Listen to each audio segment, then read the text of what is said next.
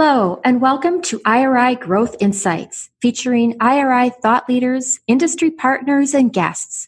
For more than 40 years, IRI has been known for its invaluable data, but these podcasts delve into the insights the data reveal to fuel market disruption and market growth for those in the CPG, retail, healthcare, and media markets.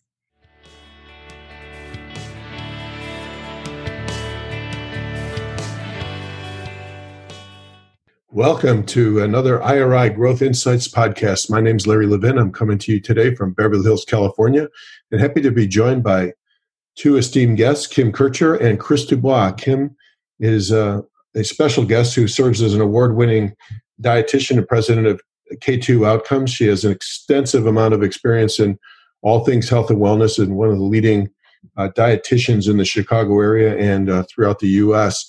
In addition, Chris Dubois, a senior vice president with IRI and serves as the leader of our protein division. Chris is a regular contributor to our podcast as well as uh, presents quite often at a number of industry events. So, Kim and Chris, welcome. I understand that today in Chicago you had a little bit of a rude awakening with a little bit of snow here in uh, late October. Seems a little bit early for snow, but uh, I guess as we say in Chicago, or you say in Chicago, that's bears weather. Kim, Tell us a little bit about what you saw this morning when you got up. Yeah, well, thanks for having me. I actually opened up the curtains and looked outside this morning and I thought, oh my gosh, it's snowing. So there we go. We're entering into that season already. Feels like a, a, little bit of an early time for winter to hit when we're just midway through fall, but I guess I guess we'll wing it. Uh, Kim, welcome again to the show. It's great to have you here. And, and Chris, as always, great to have you. Uh, how's, how's, how was your weekend and uh, how is how's this weather impacting you today? Oh, from my side, weekend was great. That was an easy easy chance to grill out and enjoy some one of the last easy easy ways of kind of grilling food without having to go out with a winter coat. But you know, I, I just find it shocking to go into this uh, winter winter change because it, it changes everything about what you what you want to do outside. So, yeah, that it does. I um, or exercising or anything else. I, I had to laugh because uh, I'm coming to you both from Beverly Hills, and uh, yeah. of course, the Bears and the Rams are getting ready to play today. And what would be Bears weather if it was a home game for the Bears? But uh, they'll they'll play in the sunshine of uh, SoFi Stadium. But um, it's uh, you know there won't be anybody around, which is I guess the uh, situation that we face throughout this whole pandemic is there's no one around. And, and Kim, I guess with nobody being around, how's that affected the restaurant business and people's creativity for cooking at home? I know our research has shown that uh, you know that 50% of Americans are doing 90 to all of their meals at home. So what what have you seen and and how have, how have consumers relied on you to help them cook better and cook more confidently? It's never been a better time to be a nutrition professional because all the stuff that we know is finally what people are asking questions about proactively. So that's kind of the silver lining to all of this. To your point, people are staying home, they're getting back in their kitchens where maybe they haven't ever spent a lot of time, or they're remembering that it's actually really fun to cook for yourself. So it's been really fun to have those conversations either online or in person with people to say, here's how you put a balanced meal together. You're right, it's not that hard. There's lots of different ways to go about it. And I think that's one of my favorite conversations to have is that there is not one right way to accomplish supporting your health and getting in the nutrition that we need. And I think right now the the relevancy for people from a personal preference perspective is something that retailers, I think, and CPGs can really get on board with and, and think about how do we interact with people now that they're really looking for these solutions from all of us. Right. You know, I, I know Chris and I have spent a lot of time talking to uh, the, the protein industries, and we've always sort of emphasized the importance of bringing learning to the store and teaching people how to cook in today's virtual environment that's different. Chris, have you seen various uh, protein companies or retailers really stepping up their game in terms of bringing the consumer along and teaching them how to cook better? Yeah, I, I, think back to all the different industry association meetings I've sat in in the last 20 years about how do you help, how do we encourage families to cook more? How do we encourage people to have more meals at home? And, but essentially, Larry, like you kind of mentioned, we've erased 10 years of growth in food away at home and, and moved it all the way back to eating at home now. So um, we've had a big flip, and it looks like it's going to last for a while. What's been fascinating is retailers have really been using, at least some retailers have really been using new kinds of technology. So one is one that's what's one that's really been groundbreaking has been the integration of recipes directly into shopping carts. So if a, a consumer is browsing a resume or a, a, recipe, they can go direct, you know, they can take that recipe and put that directly into their um, shopping cart. And, and the apps know exactly which store you're shopping at. So it's not even just a generic one. Um, it's very specific in terms of retailers and, and outlets. And I think other, the other thing we've seen is um, something that's just been uh, amazing. Not only just have meat sales soared during the pandemic here, but we've seen fringe categories grow. You know, it can be everything from bison to some of the exotics. Um, consumers are really trying new proteins, and you know we've seen uh, proteins that have been dropping or less popular in the past become even more. So the experimentation is real. And you know the willingness to try new things is, is, real and it's it's powerful to see it across the meat case in terms of sales. Yeah and chris have you seen an increase in premium meat sales? Um, when i think about the fact that people can't go to restaurants anymore now they're able to cook at home if they can cook confidently are they investing in premium meats and bringing that restaurant quality home yeah one of the big lessons learned out of the recession of 2008 2009 was uh, consumers will drive to premiumization. We're seeing it a little bit more here.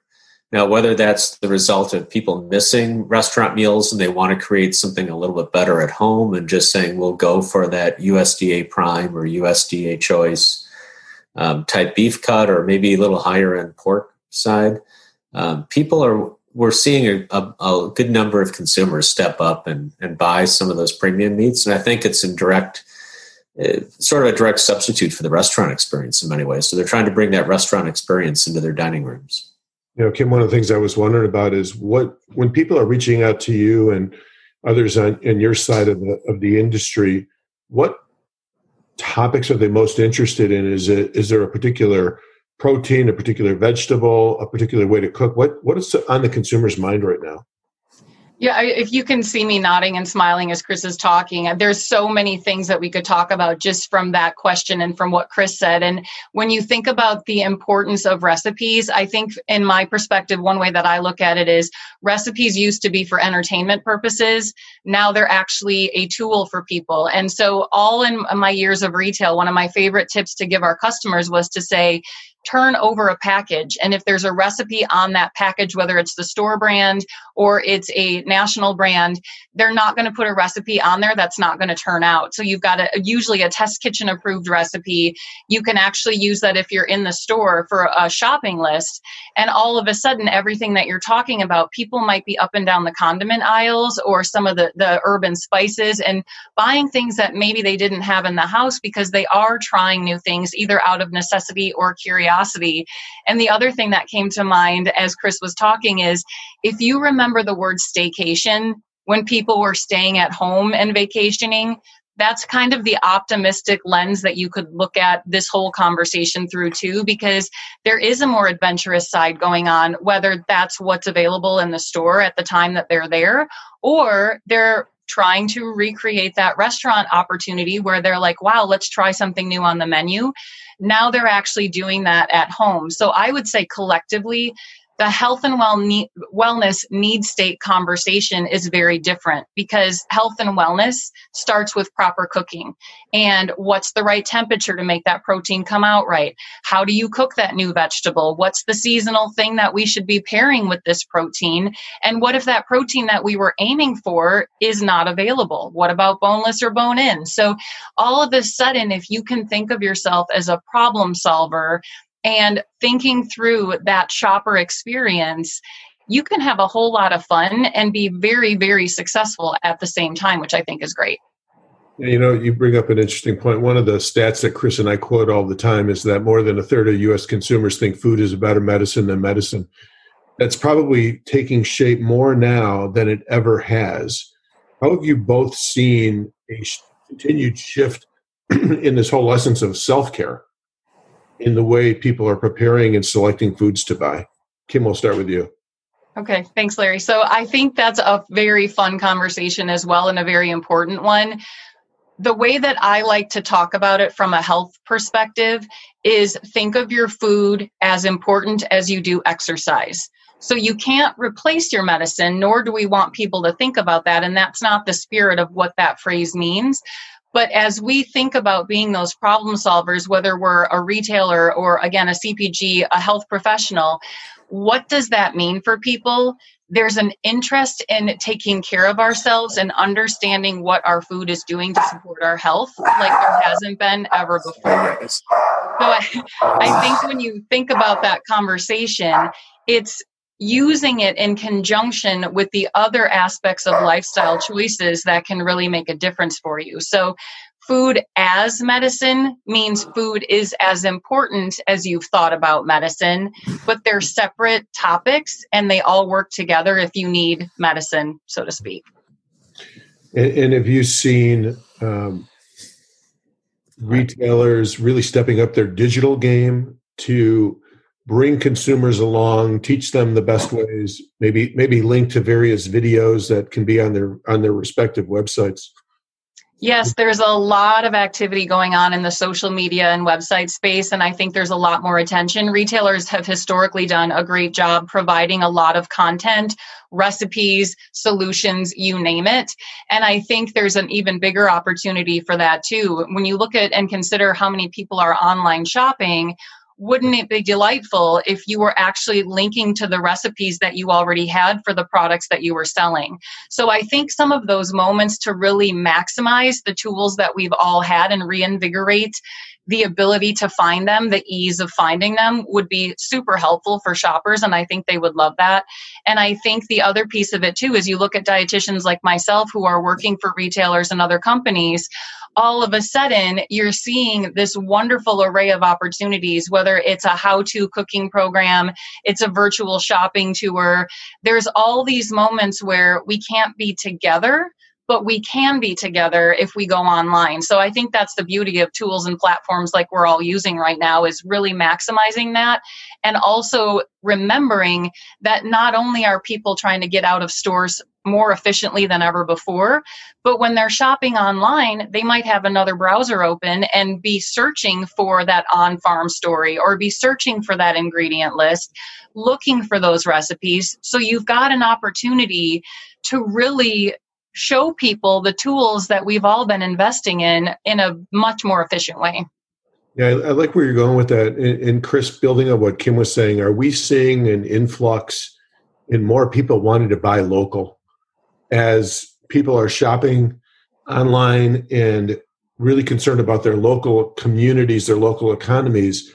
Are we seeing even more of an influx towards buying uh, locally produced foods? Yeah, the interest for local and the interest around sustainability are both really there. Um, what we've seen from a data side is probably just a, a, growth in, in conventional foods overall, just because of the nature of the pandemic and and some of the supply issues that you know we've seen some of the smaller trends get get overwhelmed a little bit. But local is still very important underneath, um, and it, it's driven by both a need for community but it's also a, a trust to some degree that um, there's just a, a, halo that goes over kind of that local side, regardless of whether it's organic. It doesn't have to be organic, but there's a trust around local that people have, and it tends to be within about two hours of driving. Is sort of that range yeah. of where people.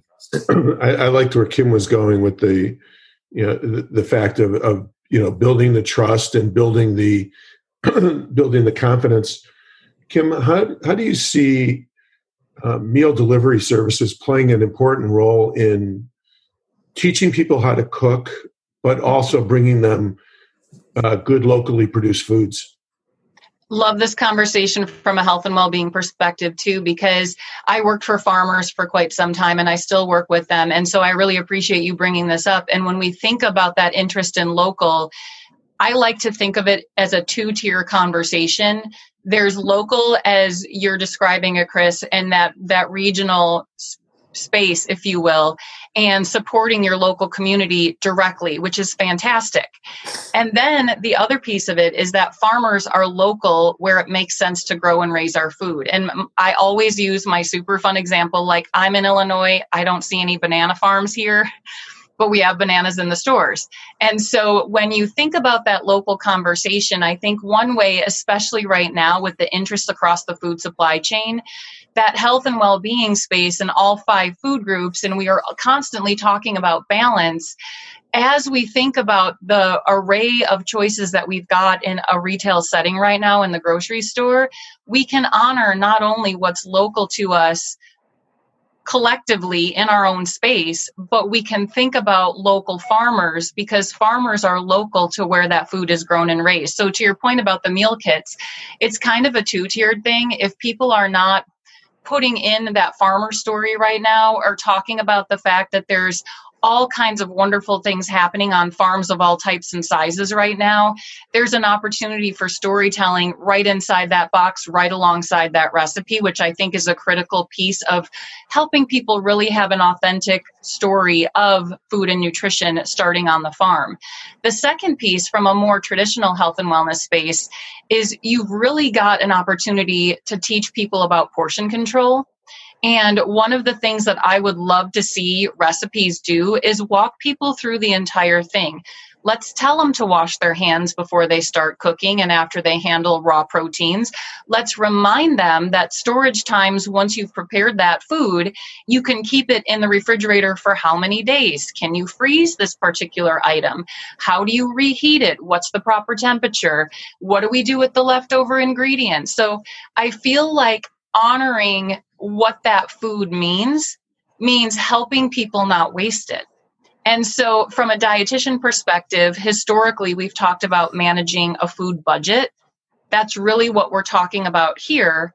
And then, when you've got those portions, this recipe serves four people. Well, if you've got a household of one or two, let's remind them, and it might sound like Captain Obvious, I like to say, but let's remind them and say, hey, this is going to feed you four times if you're a household of one excellent. Maybe you've got a super busy schedule and that's super helpful to know. So it's pulling the story all the way through that customer experience and that brings local to life and that brings health and wellness to life. I love where you're going with that because one of the things that I spent a lot of time looking at is new product innovation. And mm-hmm. some of the successful innovations from the last recession were all about multi-serve pro- uh, meals. Yep. And this is a great example about about multi-serve serve consumers are trying to stretch their budgets. Um, more than half of consumers have right off the bat said they've seen major price increases. And so one way to quote circumvent the major price increases is to show them that these meals can extend beyond one seating occasion. So I think that there's really got to pay be much more homage to these multi-serve capabilities that these meals bring to them. Absolutely. We're four weeks away from America's most beloved holiday. I think I could editorialize and call Thanksgiving America's most beloved holiday. Some of the early research is suggesting that people are going to stay home, and certainly there's a lot of media coverage about the fact that people should stay home. What are you hearing from manufacturers and retailers as consumers get ready for Thanksgiving and stores get ready to stock? Are you are you hearing any different conversation than we would typically hear? I think, I think there's a. Oh, go ahead, Chris. That's okay. Um, I think some of the things we've heard from uh, retailers have been uh, just an awful lot of questions about what we think this looks like because you know the if you think about the walk up to Thanksgiving, the week before Thanksgiving or week of tends to be one of the biggest days. You know, for that retailer. In other words, a lot of consumers will tend to wait.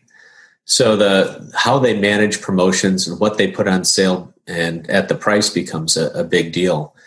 Um, from a manufacturer side, if you're a turkey processor, you made decisions 30 weeks ago, you know, about the life of a turkey, of how many turkeys you're going to grow. So there's not a whole lot of opportunity to change it. But what we've heard from the research pretty consistently is consumers are going to have smaller gatherings. In fact, amount of big gatherings is just about cut in half.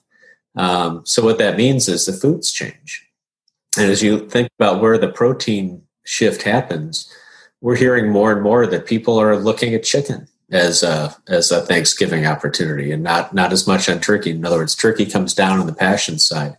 Um, ham is continuing to do well and, and holding holding up, um, but I think we'll see some protein shifts coming in at Thanksgiving, and then followed up, of course, by Christmas and New Year's. Smaller gatherings and likely different choices. And I wouldn't be surprised to see premiumization kind of come back into play, especially Christmas, New Year's, for the smaller gatherings for people that can afford it. Yeah, uh, Kim, are you starting to hear from consumers who may have not cooked turkey before because they've gone to a restaurant or they've gone to other family gatherings? Is there inquiries happening yet about how do I cook the best turkey? How do I maximize my meal? I mean, you talk about an opportunity to maximize meals. Turkey certainly plays that that role beautifully. Yep. And I was excited to answer this question because the chatter has already started to your point, And there are people who are thinking about that. But I also think it's an opportunity for anyone in this space to help people. Historically, we've put out list of okay four weeks ahead of the holiday you should be doing these things. Three weeks ahead of the holiday you should be doing these things. This is how many days it takes to thaw that turkey and this is the safe way to do it. So i think really dusting off those kinds of resources and being very specific about them and starting to put that out there now because if you are new to the kitchen and you have not hosted thanksgiving or cooked in your house for a holiday of any size of gathering you need that help and you don't even know what you don't know yet. So I think there's a huge opportunity in that space to help with that thought leadership, if you will. And then the other piece of it is, yeah, people are saying this is going to look different. How do we do it? Well, if you're traditionally making giant portions of food for a giant gathering, is there a shift that you can still do that and this is how much freezer space you need and this is what you're going to do with those leftovers so if you really don't want to alter how you're cooking let's help people manage what's left because there's going to be a lot more.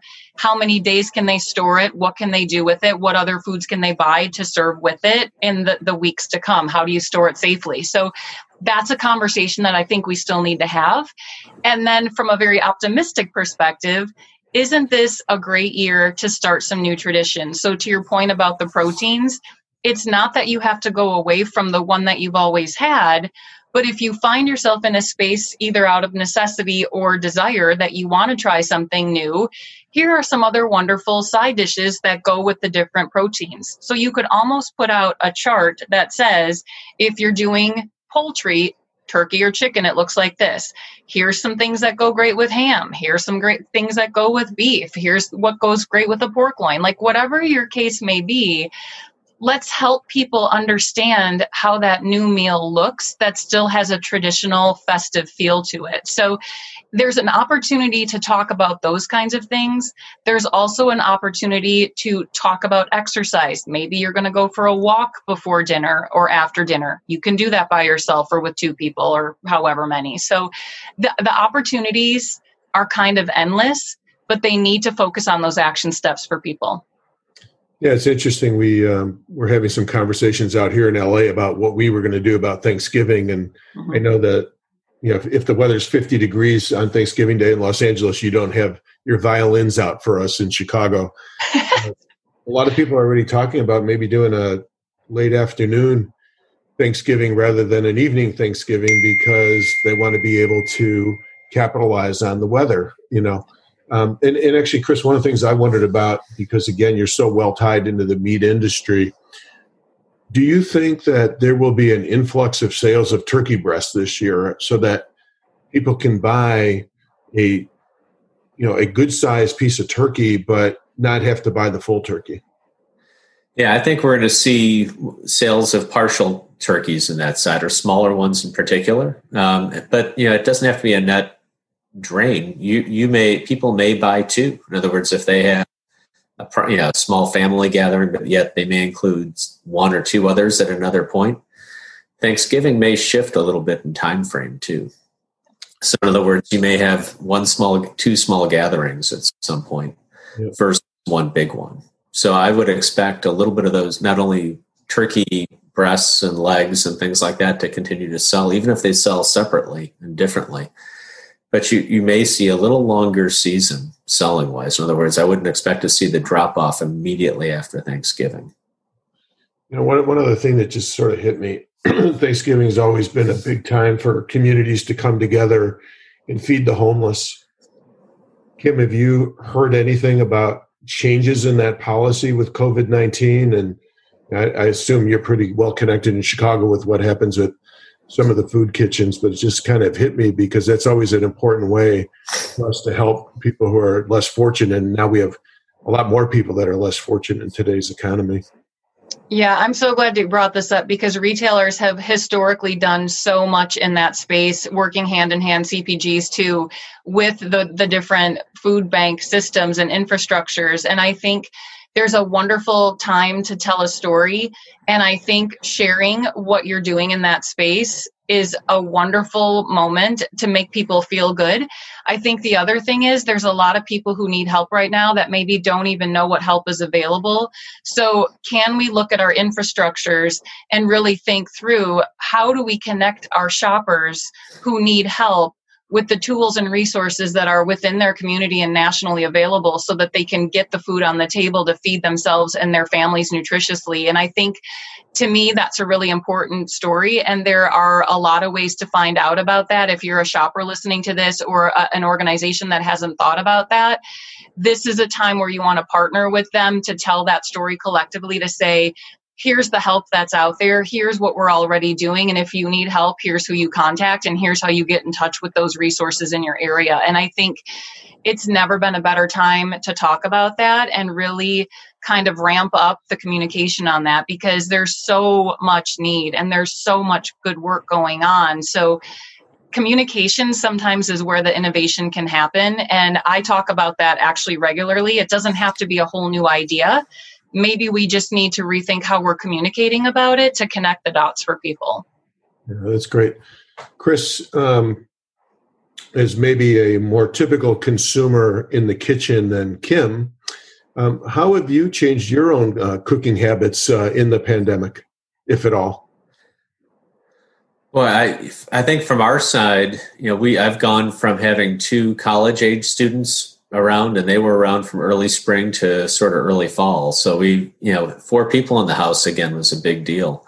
Um, but from my side, I think we uh, we've continued to try to cook um, outside as much as possible, but we've tried a lot of new, different kinds of proteins, things we wouldn't have tried. In fact, my wife kind of looked at it as we talked about some of the recipes, and she was like, "Are you sure you want to try that?" But you know we've we've um, we've done a couple things. One is we've kind of rotated recipes as a family. The kids were there, so everybody had a chance to cook something every week, and they had to plan it and at least get it on. They didn't have to purchase it, but they had to at least get it on the shopping list. So that was you know the whole the sides and everything else. So that was a very good experience for a college my college senior who was going to live on her own for the first time because she could cook a few things, but not a whole lot. So there was a lot of learning that went on. And it was just kind of fascinating hearing it. And then I think the other the other big thing was just um, learning that we liked a lot more vegetables than we ever imagined. Yeah, I have to say we tried a lot of vegetables that were just different. And like, you know what? If you can cook a parsnip and it's actually decent, that was a real learning experience for me. And I'm just throwing that one out there because that's that's a typical asparagus beans or something else that might be on the edge. So we music to Kim's ears in a lot of ways. Right, I'm sitting here cheering for you, Chris. Hooray! They're not. I mean, I wouldn't go out after them necessarily and say that's top of the list, but you know, if you cook it right, it wasn't that bad. So, Chris, I'd be remiss to not ask you in COVID 19, what's been the impact of plant based proteins? And is that driven a lot of trial? Yeah, so plant based proteins uh, have gone up. I mean, they've they were a big trend. Their their sales, you know, were were uh, extremely strong, and they've continued to be just really extremely strong. Um, but the funny part is the meat the meat case grew so much that when you look at plant based protein as a percent of the meat case relative or relative to the meat case, that percentage is sort of dead flat. In other words, plant based proteins had a good year and they'll continue to be a good year, or, they'll continue to be good next year, likely. But um, it's it's not supplanting you know um, uh, the traditional proteins on that side. So the one thing I, I have noticed is an awful lot of new brands coming in, and I think the big question is going to be which ones stay. You know, which brands really develop long term. Um, because the category is not going away, but there, there, there probably won't be all the brands that today, um, yeah, three to four years from now. Kim, are you seeing consumers reaching out to you to ask what's the best way for me to cook a plant-based protein? What kind of creativity could i use to maximize my purchase? Honestly i'm not getting that question. However i would agree that there's a lot more interest across all categories to try new things again out of necessity or curiosity and so one of the things that i would suggest for anybody listening to this is to think of reinvigorating the use of the word option instead of alternative and it might sound like a little bit of a nuance, but I think it's an important one. And I think it opens the door for us to understand when you're cooking at home for yourself, two, three meals a day, every day, all the time, you're going to want to try new things. And that doesn't mean that you don't like the other thing. It just means you want to have that variety. And from a nutrition perspective, that's fantastic too. And then I would add on to what Chris was saying earlier. It's a great time for us to reinvigorate the conversation about dried, canned, frozen, and fresh. Because when you're minimizing your trips between or your times between trip is longer, you're minimizing your trips to the store. There are these fresh, wonderful, convenient options that come in a can, that come in a freezer case, and that extends your ability to have those balanced meals. So, again, the word option let's teach people across the store. You've got wonderful variety and i think helping people feel good about all of those options getting ahead of that conversation and addressing any concerns that they might have had in the past now's the time to do that to reset that conversation. Well speaking of resetting conversations this has been an amazing conversation. I, I have thoroughly enjoyed our half an hour discussion and i think both kim and chris you have set the table for important considerations for holiday and, and just the way the U.S. consumer eats in general. I really want to thank you both for the time, and I would love to invite you back for another conversation and continue the dialogue because I think it's something that manufacturers, retailers, and consumers can all benefit for. So, on that note, I do apologize for the snow in Chicago. Thank you. I apologize for the fact that our weather out here in LA is is beautiful. But uh, on that note, I definitely want to thank you both have a safe holiday, and I look forward to talking to you again in the near future. Take care, guys. You too. Thank you. Thank you, Larry. Thank you for listening. Please become a subscriber and let us know what you want to learn more about. We'll serve it up in a future IRI Growth Insights episode. Look for us wherever you get your podcasts and be sure to review IRI Growth Insights. Also, visit us on the web at iriworldwide.com and connect with us on Twitter, Facebook, and LinkedIn.